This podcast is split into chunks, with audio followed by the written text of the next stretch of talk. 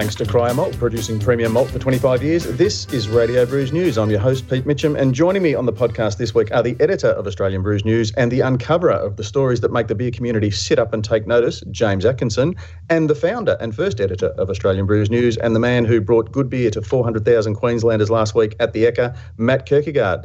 James, welcome. G'day, Prof. Good to be here. Thanks, mate. Thanks for joining us. Matt, welcome. Thanks, Prof. Uh, mate, thank you very much for coming up and joining me in Brisbane last week, and uh, it was lovely to have you as a uh, house guest. Mate, our arms are tired, aren't they? All uh, pulling those, yeah. Like shaking hands with the with Queensland's great unwashed. No, I shouldn't say that. Uh, look, four hundred odd thousand. I don't know if the if the numbers have come in yet, Matt, but the Ekka seemed uh, bigger, brighter, and better than ever. Um, and this year, our offering, we offered a few more beers. And can I just tell you, Matt, I, I, just, it just occurred to me as a thought during the week that if five years ago, when you and I literally were unpacking our card tables and, and, and putting bottles of beer into a fridge, if, if somebody had said to me, mate, in five years' time, you will have 20 taps in the Woolworths Fresh Food Pavilion, providing a range of, of beers and ciders uh, and that people will buy those beers from you using their wristwatch to pay, I would have said, fuck off, you're mad. And yet, it's happening. yeah, well, exactly. You know, we I think we had four breweries and eight bottled beers the first year, and this year we had 20 taps of, uh, of, of, beer and cider. And uh, um, had people very, very keen to try it. So no, it was very, very exciting. And uh, as you said, you know, paying for it on their watches. Yeah, and, and I think probably the most incredible thing um, that I'd like to share with the with our listeners is that um, it, it, really does highlight how we in the in the you know in, in the craft bubble are really in a bubble because there are so many people out there who have never heard of Stone and Wood who have never heard of a, a Kolsch or, uh, you know, who don't know the difference between, uh, say, a, a I'll, I'll, say 50 lashes because that's what they all call it up there, um, as a pale ale, and Cooper's uh, green or uh, pale ale as a pale ale, or um, feral hop hog not knowing that you know that's all kind of encompassed in the in the same category. And sharing that knowledge i think was was probably the biggest takeaway for me. Mate uh, that, that's the thing and it, it, it's my views about craft beer have really been shaped by you know us doing those sorts of events. You know it's fine to go along to a beer festival and pour beer to people who are there to broaden their existing knowledge it's a, it's another experience entirely to go to an event where people aren't used to craft beer, and when they come up, you can tell that they're looking at these beers, that they're looking for a safe holder race down in terms of a secure brand that they know, and there's nothing there that they know. And you, you, you know, the, the first question that we asked, and I heard you ask it over and over again as well, Prof, is, you know, what do you normally drink? And when they're saying something like, you know, as you said, a pale ale, and calling it 50 lashes you know, to them that is a pale ale, um, and you know, it's, it's it's a fairly innocuous pale ale by craft beer standards. But you need to listen to them, and you know, they're not actually asking for a pale ale; they're asking for a beer that they know, or if they come up asking for Hahn Super Dry or 4X, and trying to get them into the craft beer world, or you know, some of these flavors is is a really interesting challenge, and you know, I've, I've said on the podcast for the last you know couple of episodes that I really don't think craft beer is as deeply in the, you know, in the beer drinking community as a lot of people who uh, you know want it to be um, think think it is. Yeah, no, hundred percent, and and it's really interesting that the sort of uh, the the willingness that that people have um, who have no idea about these particular brands or styles or breweries, um, but in that kind of environment, in a you know a, the fresh food pavilion at, at a show where it's kind of they're coming in already knowing well we get to sample, we get to try something new, we get to discover something. It, it kind of breaks down those barriers that that perhaps in their local um, it's a little bit harder, or if they go into a you know a, a, an inverted commas craft dedicated bar, it can be a lot more um, intimidating for them. And I think that's the that was the key thing for us was that it's just and brewers, uh, marketers, beer reps, ninety percent of the battle is just getting the liquid in their hands. So once they've actually got it and they take a sip and they go, well, I've just said Corona or I've just said uh, Tooheys Extra Dry or whatever it might be, and they try a um, a Green Beacon Kolsch and they go, yeah, that's all right, fill that up. You go, okay, there's a win because it's not okay. This craft stuff is is not for me. It's like, yeah, that tastes like what I'm used to. Uh, so it's really nice to sort of uh, yeah break down those barriers that that that, that we perhaps sometimes put up. Yeah, and, and look, the, the, one other thing before we, we move on, and it, I think it's a real problem that the industry needs to um, at least identify is that, you know, whilst people under 30, um, the, the craft beer natives that I call them, you know, have grown up with craft beer and they're, they're, they're quite, a, you know, quite comfortable um, with broad definitions of style if you're over 45, a lot of the people who are over 45 are quite senior in their professions now. They have a, you know, a, a good level of knowledge around a, a, broad range of topics. And they like to think that they know about things, and yet they know very little bit about beer. And they also don't want to ask because that highlights that they don't know a lot about it. And that's a, a you know, they're a big part of the beer drinking public but they're not necessarily willing to show their lack of knowledge um, because of what it says about them. And uh, you know, getting out and giving them an opportunity at an experimental event like the Ekka was a great way for them to do it in a very soft way, in, in, in a very general way, where they could ask their questions and, and taste it without feeling that they didn't know a, a, great deal about it. Yeah, exactly. And I think look, we're probably we probably are winning as well because the number of people who come back each year and say, oh, you know, what have you got this year? What's you know what's different? What's new? Um, you know, I remember the stuff I had last year. So you've got to guess or assume that perhaps they are also drinking more widely uh, in between times. It's not just uh, you know like a beer festival occasion where it comes in and they, they drink it then, but then when the when the circus leaves town, they uh, you know they, they go back to their normal habits until next year. Uh, now, so reading the winds of of change. Um, in that vein, James, have you met Iron Jack yet? Um, I've met him. I haven't actually uh, tried him yet, but um, I do have a couple of bottles on my desk uh, in the office that I haven't gotten to yet, along with a bunch of other beers that I haven't gotten around to tasting yet. Um, yeah, mate, so, despite the fact that it's in a clear glass bottle, I thought you would have not left them on the desk. I thought they'd be, uh, you know, in the fridge, being treated the same as milk. Oh yeah, I don't, I don't uh, drink anything that comes out of brown bottles. Prof, it's all, it's got to be clear or green. Um, but for the uninitiated, Iron Jack is a mid strength modern Australian lager inspired by long held Australian values such as loyalty, strength, and mateship. The story of Iron Jack is inspired by a fabled Australian outdoorsman known for telling their mates a tall tale around a warm campfire with a cold beer. And if you wanted to sum that up more briefly, it's basically uh, an alternative to Great Northern Super Crisp. Very similar looking beer, clear bottle, uh, lifestyle beer for blokes in the great outdoors, four wheel driving and fishing. Um, and it's yeah, it's basically Lion's attempt to try and get back some of the ground they've lost uh, from 4X Gold to CUB with the contemporary mid strength option. Sorry, sorry just, just, going back a bit there, James. Um, I thought it was a, a new startup brewery, isn't it? The, the Legendary Brewing Company? Well, they have created a uh, new um, yeah, trademark, the Legendary Brewing Company, which seems to suggest that they will potentially be adding new beers under that umbrella in the future. There you go. So it is actually Lion. Yep, it's Lion. And yep, tall tall tales around a campfire. Isn't that a furphy? Yeah, I suppose it's. Somebody mentioned that they already kind of had that beer. We were discussing this during the week, and this is, um, I guess, admitting that the 4X, um, oh sorry, Summer Bright Lager, uh, formerly labelled quite clearly as 4X Summer Bright Lager, hasn't quite done what they hoped it would do. Yeah, mate. It, look, it, it's just one of those funny things. I think you know, as beer lovers, we like to think that the liquid is what wins out, but you can you, you just can't discount the, the, the role that marketing plays because if anyone can taste the difference between Great Northern and Summer Bright Lager, um, you know, on a regular basis, they're a much better palate than just about anyone I know, um, and yet Great Northern has completely gone streets ahead. And I, I think it really comes down to that branding thing. Um, you know, 4X is a little bit of an old brand and it hasn't really resonated.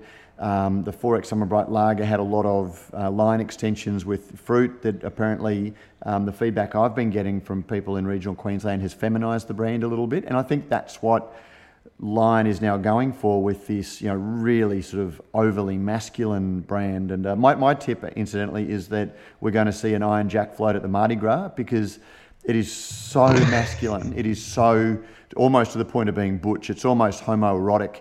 Um, you know, with this chiseled tight shirt wearing uh, cowboy.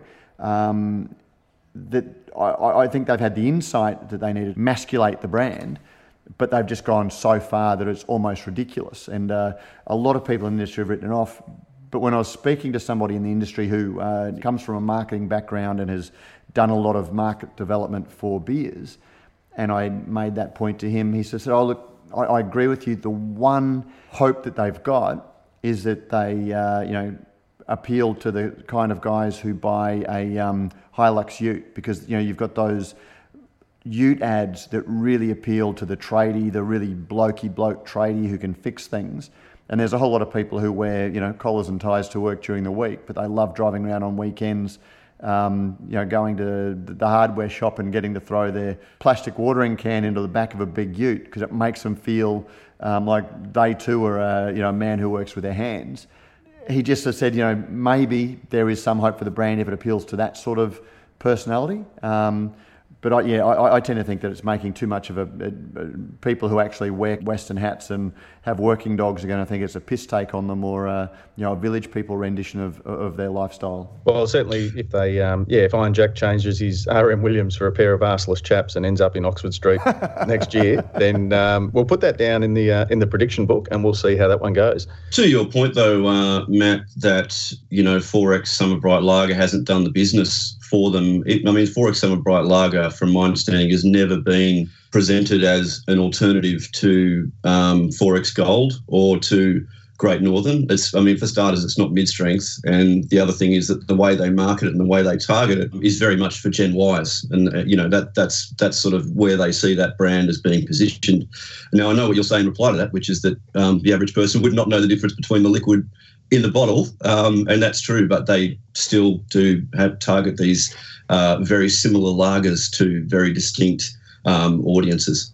Yeah, which takes my point about marketing. You know that it's not the liquid in the bottle because if you can take the same liquid and market it very successfully to three different groups who won't then pick up the other brand that's marketed to somebody else and enjoy it, then the marketers have done you know done the magic because they've made it taste different because it's in a different bottle. Yeah. Even though it tastes fundamentally the same. And, and, and that's, yes, so, so that's spot on. Actually, and, and the interesting thing about um, Summer Bright Lager is, you know, it was one that the only redeeming character I saw about it when they launched Summer Bright Lager, um, God, I mean, that must be six or seven years ago because it predated Great Northern by a couple of years, was that they were moving away from the very blokey, they were targeting under 30s and if you remember the ads when they first came out, it could almost have been a Coke commercial because there were young men and young women partying on you know on a roof at sunset. The rooftop garden. Yeah, yeah, yeah. Um, and men and women were being treated uh, treated equally. Um, they, you know, it was different to the four blokes sitting around the campfire that traditional 4X brands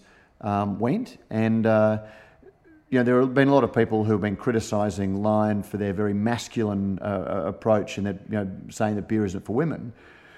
But you could almost make the argument that when Lion tried to make a beer that was about men and women, not only did it not attract women, but it also alienated men. Um, so I don't know what the marketing insight to, to draw from that is because I still think that 4X Summer Bright Lager was bedeviled by the fact that it carried the 4X brand and it wasn't just launched as Summer Bright Lager. But um, yeah, no, James, you, you, to your point, I think you're spot on. Yeah, it was uh, it, was it was sort of created to take on Corona when Lion didn't have Corona, and then when Lion got Corona, it disappeared into the background, and then when they lost Corona, um, it was like 4X Summer Bright Lager's back. So yeah. but but that in itself is an interesting thing about how you have um, you know, just the decisions that brewers have to make. That you know, well, we've got Corona, which is you know still the largest import beer, one of the biggest selling beers. I think it's got something like six or seven percent of the market alone. So Corona outsells every craft beer in, in, in, the country, and that it's such a big brand that they put their own brand on hold, which killed it. Which uh, a couple of years ago, do you remember when Big Helga um, was starting to get traction for Matilda Bay? CUB brought out Hahn, no, it wasn't Hahn White. They, they brought out their Pure Blonde White, which was a mainstream play at Witbeer. And so all of the reps took off Helga, was the tap that they cannibalized. So they killed Helga's growth for a product that was stillborn. Yeah, and at the same time, put on another three lagers with um, the minimum chips, and I suppose Ruby Tuesday was a, a darker lager, and then yeah, the Ducks and all the other brands as well. that's the kind of um, that, that smothered Helga.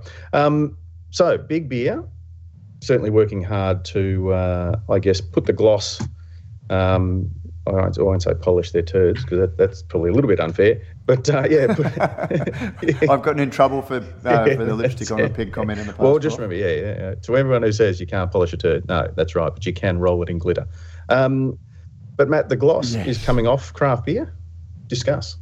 Yeah, it was just something I shared this morning, Prof, and we're recording this on Thursday, the 24th of August. Um, just an article, you know, we, we have started to see the media reporting on the closings in, in, in the US and the sales. And, you know, Sierra Nevada, which has been constantly growing for 20 odd years, reported its first volume decline, and that is a fairly substantial volume decline of over 7.5%. So, yeah, you know, it, it's one of those things that I, I, guess you could say that, well, you know, you're being critical and you're knocking craft beer, which isn't at all. But I think some of these more sobering reporting um, balances out what I sometimes see is the unbridled hubris of, of craft beer. And when you see so many people, and prof, you know, the, the number of people you meet when you go to a beer festival who are in active planning stages for a brewery, mm. and when you sort of say, look, there are already a lot of breweries, and they'll say, well, there's only 450, you know, I'll be the 451st, as if they're going to be the 451st and last. Um, where when you see some of these stories coming out of the states, where guys who you know are now three and four years old, they had great launches, they had great um, success. Yeah. But that was when they were the 4,000th brewery in the, in the States. Now that there's 5,500, they're saying, oh, all of the new guys are stealing our sales. Yeah, so, so I just shared that because we, we are seeing um, some of that. And the flip side of the article I shared today uh, on Facebook is that the brands that seem to be growing quite strongly are the ones that have uh, been purchased by the big brewers. Yeah, they're the ones that are getting traction. Um, James, we were talking a little bit off air uh, about one in particular. Um, Sorry, was that enough of a hint that? for you? That one? Yeah. Yeah, can you draw that diagram that you draw for me sometimes? Uh, Tell us about um, Goose Island. well, I think I think we were just talking about um, the British IPA style and and um, the fact that Goose IPA has launched um, in Australia now that they've managed to, you know, they're happy with the beer that they're making in um, in Tassie at Cascade, uh, and I just um, think it's going to be interesting to see how that beer goes because it's not it's not um, even though Goose Island is an American brand, it's not an American style IPA. Um, it's always been entered into competitions as a British style IPA, and it's got um, predominantly a British hop bill. Um, so it's sort of got that a bit of that earthiness about it, although it's kind of got a really nice like marmalade kind of um, aroma uh, that not all British IPAs do.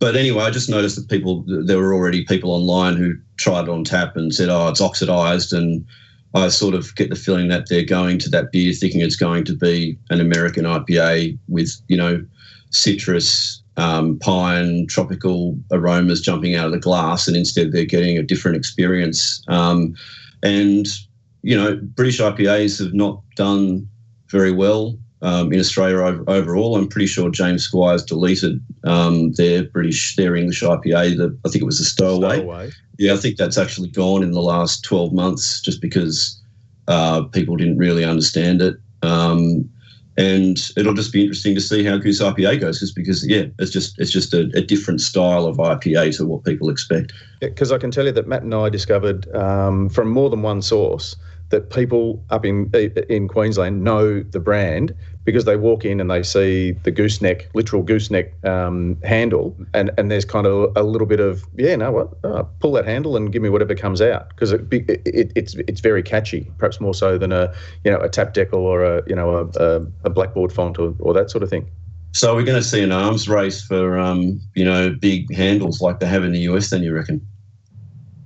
Well, it's it, yeah.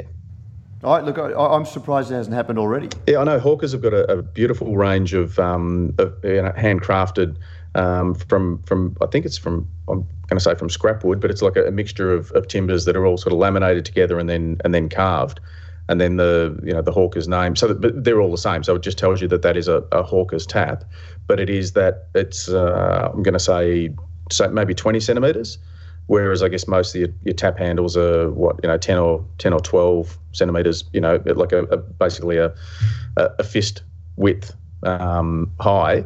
Um, so the Hawkers then jumps up again. The Goose Island is is bigger again. So yeah, I, I think certainly that it all comes into that marketing kind of thing. And I'll tell you what, when I've been in in when I was in the states earlier this year, you can be um, you know, somewhere a long, long way away from the bar and see that goose, and it does stand out. It's you immediately know that that beer's on tap from right across the other side of the pub, or even from outside the pub. You can kind of look in and see that goose. So there is there is certainly something in there. Yeah, so well worth. Um, if you haven't if you haven't seen Matt's article, um, I'd recommend you go and uh, and have a look at it because it, it does put a few things in perspective. The, the interesting thing that comes from that is when you hear that James Squire has deleted their English pale their, their English IPA and you're not seeing that style gain traction.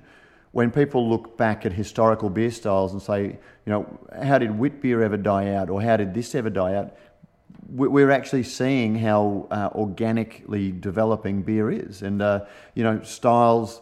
15 years ago, um, uh, something like Feral Hop Hog was regarded as, an, as a big beer. These days, they've changed it to, to being a pale ale because styles change as tastes change, and then you do see styles die out and get completely lost. Yeah, absolutely. Yeah, and even you know we look at uh, you, you, talk about wit beer and, and Pierre Celis, um, kind of uh, Celis kind of brought you know reinvigorated that with with Hoegaarden. Um, you know, what's that, 30 years ago now or so. Um, same thing with, you know, Porter, um, which was the biggest beer uh, sort of the beer of the industrial revolution, but then was overtaken, you know, when refrigeration came in and uh, all of a sudden, you know, lager was king. So we're going to see that, um, you know, sours at the moment. Uh, maybe they die off next. They're the next ones to kind of, you know, wither on the vine and, and uh, remain as, as, as specialties with those particular breweries that, that really love making them or, or whose, um, whose fans really love uh, drinking them watch this space. Uh, what do we talk about next, boys? Uh, actually, look, while we're um, let's let's just dot the news, uh, break up the news a little bit with um, a bit of a, I guess, a beer of the week um, would be the way to describe it because we've just been talking about British IPAs um, and and British pale ales, and we were lucky enough to sup on a couple of very very nice examples over the last couple of weeks. Um, James, I think you've you've tried. Have you tried the Stone and Wood Forefathers, which honours uh, Blair Hayden? I did try it last night actually. Um, so it's a 5.6% English pale ale um, with the addition of bergamot tea. I don't know whether that's distinct from Earl Grey tea, but bergamot is what gives Earl Grey its distinctive um, aromatics. So yeah, it's it's actually I think it's a really nice beer. It, it's it's like um, you know like a lot of English uh, ale styles. They're just sort of a bit more understated and it's probably not going to hugely appeal to you know fans of XPAs and IPAs and stuff like that. But but um, it's got you know some some sort of really subtle floral aromatics from the tea. Um, when I met with Blair Hayden yesterday, uh, he actually said that he thought they should have added more in hindsight. Um, but but yeah, he's, he's happy with how the beer came up, and I reckon it's a nice drink. And so he should be. And I'll tell you what, we talk about subtlety. You mentioned subtlety, nuance. Um, sometimes, uh, uh, uh and I, what I found myself, because uh, I had the same, I had my first last night as well. And I found myself really looking into the glass because of the, okay, there's nothing sort of, you know, super punchy or, or obvious that's jumping out at me to say, here I am. So I found myself kind of getting a little bit introspective and, and really trying to listen to the beer's story. And and found when I, you know, sipped and concentrated, uh, which is it's okay to do every now and then, that yeah, you got that subtlety. I'm not a big bergamot fan. Um, I, I, don't drink tea, um, although all my family, uh, all the girls do drink Earl Grey or Lady Grey. So um, I'm kind of familiar with the with the aromas. So for me, that was the that was the joy in that beer was sort of going, you know what, this is this is really kind of subtle and nuanced, and and I'm not suggesting that you need to have a, a particularly, uh, you know, uh, developed palate to appreciate it. Um, but certainly, if you're just going to throw it down and expect it to, to do all the work for you, you will be disappointed. Yeah, no, I think, um, you know, to that point about Earl Grey tea and a beer, I really don't like the Yeastie Boys Gunnamatta. Because um, that, I mean, if you want to try a beer that's got a real big hit of Earl Grey in it, uh, yeah, that's that's quite extreme, and, and I just find that too much. it's all about the Earl Grey. Yeah, I, I, I, I can't stand it. See, I love that beer. It's going to be a polarizing yeah, thing, you know. I, like I a, it's just it's sort of like if, if you like Earl, Earl Grey tea, then it, yeah, it's it, you know it, it's going to be your favourite beer. Very much so, and which not, is why the beer world is yeah, wonderful. Exactly, and not knowing uh, specifically that that was the beer we were tasting, but assuming that it was. I was on a table two years ago at the Australian International Beer Awards where we had a an IPA, and the brewer's notes were you know flavoured with Earl Grey tea. Three of the of the judges absolutely loved it. Three absolutely didn't, and we couldn't find a middle ground. And it was just one of those things. It, it ended up going to another table to get to get rejudged because we said, look, if you love um, that Earl Grey tea character, then yes, you would love that. And, and so those, were the judges, the judges, judges and the judges that were saying they didn't, um, you know, that, that that they didn't like it. Was it just that they thought that it was out of balance with the rest of yeah, the beer? Yeah, it was too. It, for us, it was too much. Um, it was just too much Earl Grey and it, yeah. it, took away it took away from the underlying beer. So that was for that reason we we kind of knocked it down. But the others said no, but we love the Earl Grey tea. That's why we you know talked it up. So it's yeah, it, it just goes to show there's a, there's a you know a fine line and a lot of luck um, between getting just the right balance um, and and kind of perhaps you know overcooking the chook. Absolutely. Um, yeah. Uh, in addition to the forefathers, uh, a couple of weeks ago, I received in the mail, thanks to the Lord Nelson again, um, their seasonal ale, um, a, a, new sort of seasonal release, which is a, a, British IPA, which again I thought was an absolute cracker. Quite different to the um, to the forefathers, but um, but certainly uh, a worthy compatriot. Have you guys had yeah. it? Yeah, really good, really great beer. Really enjoyed it. Um, kind of to a certain extent. I mean, it is a very different beer to the forefathers, but kind of did, ditto my previous comments that people who who go to it uh, seeing IPA on the label and expecting it's going to be like the American IPAs like, like they like are probably going to be disappointed. But if you go into it knowing that it's it's an English style IPA, it's just a beautiful beer. It's really really lovely. And it really shows the um, the danger of having that I guess narrow world view of of what an IPA should be. For my personal experience, my introduction to IPA was Worthington White Shield so for me, it was all about um, that English classic English style, um, and having the you know the big bold malt, having the the hop sitting on top, but but not necessarily being pellet shredding, and then later on being introduced to uh, you know feral hop hogs or uh, probably to an extent alpha. Uh, although that was a you know a pale ale, but certainly in that let's let hops sing kind of category. Yeah, there's a danger in sort of not knowing where where the where today's modern, very popular styles um, have have originated from, uh, and then and then using that as your, I guess your, you know, your marking system for, for all beers that follow, not knowing that yeah, you know what, there, there are some other types of IPA. It's a it's a broad category. Absolutely. Yeah. Uh, Matt, we were uh, lucky enough to be able to also curate, or not curate, but um, but man um, some beers from Lion at the at the Ekka, uh, being the the pouring rights sponsor. One of which was uh, we had four beers from Byron Bay Brewery. Yeah, mate, and the Byron Bay Brewery is a brewery that I have a little bit of history with. Um, obviously, going back to the CUB. That's days. why I threw it to you. yeah. Did you like that juicy lob? I, I did, but yes, and uh, we, we, we, did uh, have uh, four of the taps um, were provided by Byron Bay um, Beers. And Prof, you and I both saw that their Hazy One lager um, sold spectacularly well. Um, it was a beer that anyone who tried pretty much bought another one of. So they're making some very nice beers. You and I uh, both enjoyed it. Um, but they've just announced this week, uh, as James released um, the, the, story, that they're going to start packaging, but they're going to be uh, brewed uh, not in Byron Bay. Uh, the beers that we had that we were like nothing comes out of Byron Bay, does it? At the actual Byron Bay Brewery. Oh, I, I reckon those. No, that no. Certainly, they've they've been since pretty much the beginning. They've been making kegs that have gone outside the brewery. Since, when I say since the beginning, I mean since Lion took over. Um, so yeah, but I can't tell you whether. In fact, I, I, would say almost certainly if there were four beers there, they would have all pretty much come from Byron Bay because the hazy one's the only one that's being brewed uh, off site, and that's only started recently. And that's at Camperdown? Well, well, that's where I want to clarify it. Is that right, James? That, that's coming out of the malt shovel in Sydney? Mm, don't think so. Uh, look, unless they've, I mean, uh, look, I, I don't think so. I'm pretty sure that that's just all coming from Byron Bay.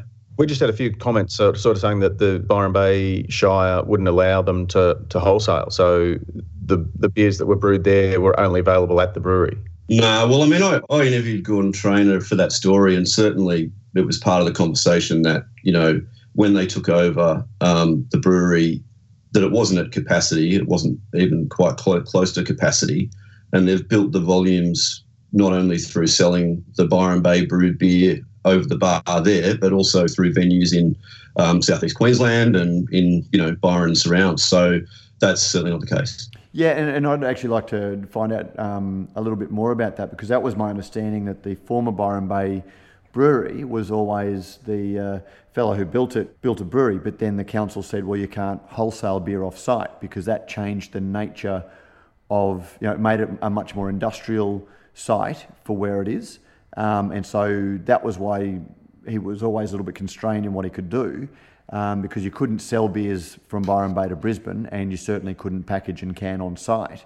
So whether Lion has successfully negotiated with Byron Bay that they're allowed to sell draft beer further afield, um, it's probably worth uh, looking into. But I mean, look, the, the other thing is you know, whether that's the case or not. The, the, the, problem with CUB was always they made the very big uh, suggestion or hint um, that ultimately got them into trouble was that even the beers that were canned and packaged um, and sent around Australia were brewed in Byron Bay. They had a map of um, Byron Bay on the carton with an arrow pointing to the brewery, um, and nothing anywhere suggested that it wasn't brewed there, and that was why they got into trouble. Lion has come out um, they've gotten on the front foot. They've announced that it's being brewed off site. You know, so there's no hint or suggestion that they're doing otherwise. And you know that that's their model. You know that they they did it with Kosciuszko. They built a little brewery, a five or six hundred litre brewery up in Jindabyne. Very quickly outgrew that venue. Started brewing in Camperdown, and I think it might still be in Camperdown, but. Um, Byron Bay, that's the model, and the newly opened uh, Eumundi brewery that I believe opens tonight will be exactly the same. They've got a a 1200 litre brewery up there. Um, it's set up to do double batches, but they're very quickly hoping that it's going to outgrow that site and they'll probably brew it at Milton in, in XXXX. And, you know, it, it's one of the great debates you have when you've got a beer named after a site. Should it be named that way? Um, should, should it be named after the location when you intend to brew it off site? But, uh, you know, the, the point I made off air was, um, you know, I don't think anyone really thinks that Maggie Beer's slaving away in the kitchen making everything that she makes under her name, but her name is a guarantee of quality in that it's to her recipes. But you know she's faxing off an order to whatever commercial kitchen produces it under order for her. And but, but that's probably a little know. bit different, Matt, in that she's not saying uh, you know Maggie Beer's Adelaide Hills chutney, and then and then getting it made you know, in, in Thomastown. But it, but isn't isn't the Where, brand so promise the same? Her name is a little bit different to a location. But is, isn't the brand um, promise the same? Where like if she's if she goes to the effort to put her name on it, it's saying this is mine, this is my recipe. Um, and but people get a little bit disappointed as well when they go to a like a, a hatted restaurant and there is a certain chef who has made a name and yet you never see him in the kitchen. No, and he's not there dunking fries and and and know. he's not exactly, and he's but he's not even there supervising. Are you telling me Jamie Oliver's not oh, in the oh, kitchen yeah. of every Jamie Oliver's Jamie's Italian in Australia? No, no, we'll, we'll talk about that and and Santa Claus later, James. and and look, that's the great tension in, in in marketing. At what stage are you presenting? a deceptive, um, you know, marketing spiel. And I, you know, I, I think the, the, the, strength of a local brand is that people you know, associate with that location, and uh, that's why Lion Strategy is very, very clever. Um, and if you know if they make it clearly av- you know, available to people that it's not brewed on site, and people still choose to believe it, um, we had that great chat with. Um, uh, I'm trying to think of uh, the, the, the marketing fellow that we had on Brew and Transfer. Pete, he was with Cummins oh, yeah, uh, Partners. Uh, from the from um, the from the actual Brew Adam, and Transfer. Um, Adam, yeah, uh, yeah. Adam Ferrier. Adam Ferrier. Adam Ferrier, that's it. Um, yeah, we, we had a chat with Adam Ferrier a couple of years ago, and we talked about exactly this issue. And you know, his view as a consumer psychologist is that people want to be deceived to an extent, um, or that they, they willingly participate in the fraud. Allow, yeah, um, yeah. It, it, oh, no, sorry, fraud is the, is the wrong word. They, they, they willingly participate in the charade because it's the way it makes them feel, and they you know they let themselves feel that certain products are better than others because it lets them feel a little bit more um, deceptive. Now. I, I, know, James, we, we chatted off air, and guys like Ben Kraus have very strong views, and, and I agree, you know, um, with his point of view, but at the same time, I, I can't see that Lion is doing anything wrong um, because people are willing to make themselves a party to that charade. Well, Ben, ben argues that you know your average consumer, um, you know, should know should know without a shadow of a doubt that the beer is being made in West End in Adelaide um, from reading the label, and um, he sort of was saying to me just that they're they're being he called it kind of transparent, which is just basically that they they sort of um, give it you know, a, a uh, their message is that it's it's it's brewed in, in, Byron, but also in other locations around Australia. And his point is that that would still leave an average consumer under the impression that maybe the beer that is in that can has come from Byron Bay when it hasn't. But uh, yeah, I mean, the point that I made to him as well is that it, you know, what Lion is doing is still a higher standard of transparency than what a lot of independent brewers um, are adhering to. And it's Ben's belief that you know it should be a requirement to say on the on the label of the beer where the beer was brewed and by whom. So if it was brewed by a contract brewer, it should say you know the name of the contract brewer and also the location, which you know that might be interstate in the case of some um, contract brewed brands, but that's uh, that's you know an issue that the IBA hasn't been able to come to a uniform view on. And, and, and that was a point that when the Byron Bay thing was raised, that was the point I made. I said, look, you know, it, it's very hard for small brewers to point the finger at Byron Bay when they're willingly complicit in this sort of thing. And, you know, at that stage, Mountain Goat, um, you know, you, you, could get the omission out of them that, well, we, we don't advertise the fact, but we don't hide the fact. And yet I would argue that they made it as hard as possible to find. You really had to be determined to find out where it was brewed to find out where it was brewed because they talked about an off-site location and things in the in the very small fine print of their story. Um, and when you've got the guys who are seen as the leaders of the craft beer movement doing exactly that when they were still independent, it makes it very very hard for the rest of the industry. Um, and, and, then the other point of that is with so many brewers moving between production locations, so many small brewers. Um, the argument that even the small brewers make is, well, we can't be too specific on our labels because if we're getting half a million labels or a quarter of a million labels or even 100,000 labels printed and then we change suppliers or we see a supplier go, go broke, then we have to throw out our labels as well and there's a huge cost involved in that. So there are a whole lot of dynamic, whilst Ben, you know, from purist point of view is correct, you, are still going to find a whole lot of um, independent brewers who want to do the right thing, finding arguments for why you can't do the right thing anyway. Yeah, absolutely. Yep. And Matt, by the sound of it, Queensland, beautiful one day, pissing down the next. That's uh, pretty much uh, how it is, Prof. Yes. uh, Luckily, we had 10 days of sunshine last week. That's it, exactly. Speaking of pissing around, uh, we need to keep moving. Our uh, last topic of conversation, and possibly our juiciest um, ding, ding, ding Thunder Road versus uh, Stone and Wood Pacific Ale, round possibly five, but four in the public sphere. Discuss. The jury's still out, or the, the the the bench is still um, adjourned. Uh, whatever you want to say about the um, you know that passing off misleading and deceptive conduct case, which Stone Wood appealed to the federal court, um, that was heard in February. So we're still waiting on the ruling of that. But then. Uh, in parallel, Thunder Road um, has appealed the ruling of the Trademarks Office that cleared the way for Stone Wood to register the Pacific Ale trademark. And so that appeal has also gone to the federal court. So the federal court um, has two matters uh, relating to Pacific Ale currently in uh, process at the moment. And actually, the first hearing, the first case management hearing for that trademark dispute uh, is tomorrow morning in Melbourne. And the one thing that this particular round has uh, has thrown up that um, I took particular interest in is the, the haters coming out and, and, and taking an opportunity to, to have a pot shot at both beers. And um, on the, the, the Brews News Facebook page, there are quite a few comments, most of which were uh, considered and thoughtful, and a couple of which just um, weren't. Um, and particularly people who go, oh, yeah, well, you know, uh, despite the fact that, uh, you know, the Stone and Wood is completely overrated beer.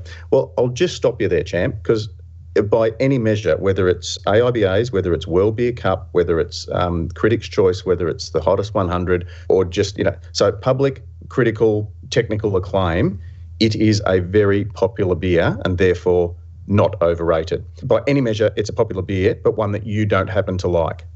That's not the same thing. So I hope that's not a snark or a, or a prof's pot shot, but you know. Oh no, no, mate, that's that's that's a that's a very appropriate snark, and you know that that's the sort of thing. You don't have to like beers, and that's fine. And you know, if you want to get onto Facebook in your little cool kids group um, and say, "Look, I don't like man. this beer," um, um, and say, "I don't like this beer because it doesn't appeal to my taste," that's fine. Um, but if you're gonna if you're gonna damn a beer for all, and you, you've pointed out a lot of reasons um, that just shows that you know that style of beer because they, they were just criticising that style of beer, then you are just at risk of disappearing up your own ass, and you're also doing more damage to beer as a category because a lot of people get a lot of pleasure from beers in that flavour spectrum. And which raises the, the question, Prof, that I, I hear a lot these days. Um, oh, it's a good entry level beer or it's a good um, such and such. As if, you know, there is a natural progression from that beer. And you can't just sit and discover that beer and say, you know what, I love this beer. This is going to be the beer that I have for the rest of my life. And that That's you've right. This is- failed in some way. This is going to be my yeah my, my my VB of a previous life where it's just oh, I found something I like and I'm just going to stick with it. And the other thing on that too, Matt, how many people did we speak to who you'd give them a sniff of oh no that's too strong. Have you got something a bit you know? So for some people that lifted hop aroma, the the, the you know essence and personality of Galaxy is is too much. It's it, it goes way beyond entry level. It's something that they're going to have to work their way up to, and they might do it through a Four Pines Kolsch or a, um, a Green Beacon Wayfarer wheat, um, which were, were some of the other beers that we sort of used to, I guess, you know, entry level. And then the other thing is, some of them won't even do that, Prof. Some of them are going to be quite happy, you know, being the last living 4X drinker. Yeah, And- yeah, and- yeah. and- thanks, and- thanks for giving me those tasters. But you know what? I'm going back to what I know. Yeah, and good luck to them. Um, Yeah, I'd still much rather they were drinking, uh, you know, 4X and some, uh, you know, shitty RTD. That's it. And look, on that note, to our listeners, um, comments, keep them coming. Uh, if you'd like to send us reviews or if you'd like to send us a, an email um, ab- about uh, anything that we've mentioned about the news of the week on Radio Brews News, or if you'd like uh, a topic to be discussed, flick us a message, uh, send us a Facebook um, post uh, or whatever, and we'll uh, we'll do our best to. I guess dissect and um, uh, and and look carefully at it. And I think um, we were we were also just very quickly. I know we've um, we've gone on for a bit. But we were going to talk about the launch in Australia of um, of Birchal, which is uh, Pozible's new spin-off um, equity crowdfunding platform. Uh, which, when it is able to on September 29, will apply for a financial services license um, so that it will be able to offer equity crowdfunding, which is certain to be taken up with great vigour by a lot of Australian breweries um, who've certainly you know shown an interest in it and but haven't been able to to date. And that that uh, launch coincides with a an interesting report by the uh, English beer writer Martyn Cor- Cornell who's been on this program previously I believe um, who just looks into the history of uh, uh, equity equity based crowdfunding of breweries in the UK and he sort of found that it aside once you got past the the um, you know the celebrated uh, cases like Brewdog and Camden Town that actually uh, there were a lot of companies that um, crowdfunded and then didn't execute what they said they were going to do um, very well at all and lost uh, a lot of the investors' money. And and he actually makes he, that report is worth going through. But in, in a blog on his um, on his own site, he was actually a bit more direct um, in his appraisal of crowdfunding. He, he, had this to say. He said. Given the general lack of form available on those asking you to fund their dreams, fanboy investing is actually worse than most forms of gambling. At least when it comes to the 230 at Haydock Park, you can see how the horse has performed in the past. Few startup brewers have ever begun a company before to let you gather some idea of their business savvy. And he also quotes um, Justin Hawke of a Bristol brewery called Moor Beer as saying it's a largely unregulated and unknown way of investing used by people who a bank wouldn't lend to because they don't have a sound business model. It allows hobbyists to entertain their notions. Brewdog would point to themselves as the exception, but a lot have failed and will fail in the not too distant future. So, yeah, fairly damning assessment Bang. of of uh, equity based crowdfunding. But then when I sort of put all that to Dan Norris of Black Hops, who has really been calling for equity-based uh, crowdfunding in Australia, he just made the point that look, yeah, there are a lot of failures, but a lot of startups fail in any industry, and it's actually even worse in tech. You know, the tech industry, um, investors will invest in you know ten different companies in the hope that one of them comes off. Um, and so he was saying that you know there's going to be uh, there's going to be a lot of failures with any any equity-based crowdfunding. Um, but there's also going to be some successes as well. So I thought that was fairly, uh, probably fair to say. Yeah, and, and Dan is a really, really, um, like he's a militant um, startup, you know, entrepreneur guy. And, uh, you know, and, and, he writes some books about startups and things like that. And he's been, you know, Black Hops is a startup. So, you know, he's, he's very much immersed in that world. Um, and he's right. But at the same time, you know, you do, you do worry about uh, people whose enthusiasm outstrips their financial savvy or even their, um, you know, risk a- analysis, potentially losing a lot of money um, or you know losing their nest egg. So, as with any form of uh, gambling, never bet more than you uh, can afford to lose. Very wise, sage words, Matt. And on that note, we might uh, wrap up this edition of Radio Brews News episode. What are we up to? I think it's 137. Does that sound about right? One one thirty eight. One one thirty eight. Yeah, no, we, we did miss one. We uh, last week with the, the uh, hectic. So sorry, listeners. Uh, we for for the um, unintended silence last week. Yeah, well, with all the uh, congratulating each other, I would have thought that would be the first thing that you would have said um, uh, about Ekka was uh, sorry, listeners, that it meant we didn't get an episode out. Prof actually saw just how hard it was to get an episode out last week, so I think he was a little bit kinder on me this week. just a little bit, and it won't happen again. Um, so.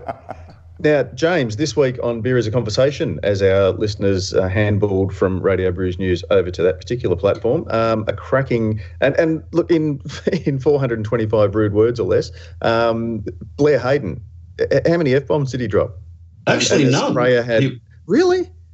No, he, he kept it. He kept it very decent. I think there was an wow. S bomb, but that's fairly uh, you know, that's fairly. We, we won't get too upset about that. But no, he he was um, he was fine, and um, yeah, he, he. I thought it was quite an interesting chat. He's he's just he's a very happy man at the moment with a lot of with a recent recognition that he's had after you know 30 years of toiling down at the pub there in in uh, the rocks and making craft beer a, a lot longer a long time before the craft beer boom uh, started that um, you know, he's in the last 12 months, he's won a lot of awards.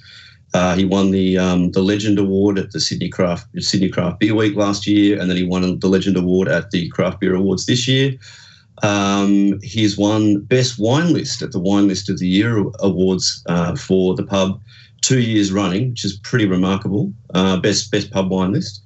Um, so yeah, he that and the Forefathers beer, which we spoke about earlier, that's sort of, that's and all of these other awards occasioned uh, us having a bit of a chat to him on what's been happening at the Lord. Yeah, so we won't give away too much, but um, I, I, think it's fair to say that Blair was one of those publicans who I'm going to brew my own beer in, in, um, in sort of protest at the fact that you know there there isn't a range of beer available through you know the, the duopoly that existed, um, and 30 years in in hospitality in the one place and in uh, look, he, he, does, and I'm sure he would admit, have the advantage of being in uh, the pub that is, I think it it it claims it's the longest continual, continually licensed venue in Australia.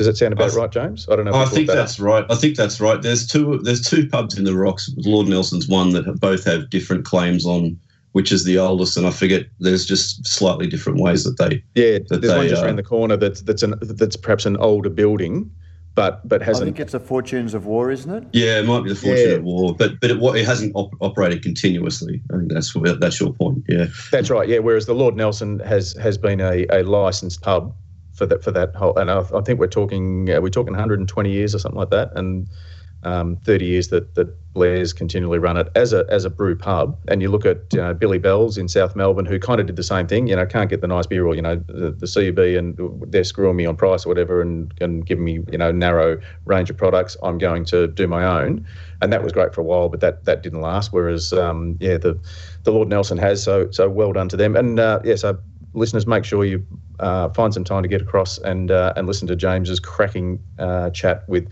Blair Hayden without the rude words. And on that note, gents, uh, we will see you next week. We've got a few guests lined up. I think we're going to be talking to a couple of award winning brewers and also something a little bit different for some of our listeners. There's just a little bit of a teaser, uh, something that's not necessarily uh, a brewer or a supplier or a publican. There we go. Uh, James, thanks very much for joining us. Have a good week. Thanks, Prof. Matt, what I said to James, but with Matt, have a good week. Thanks, Pete. No worries at all, mate. Uh, thanks, listeners. And uh, as we strike up the band, uh, have a good week. Drink widely, drink fresh, drink local, and know where your beer comes from. And we'll see you next week.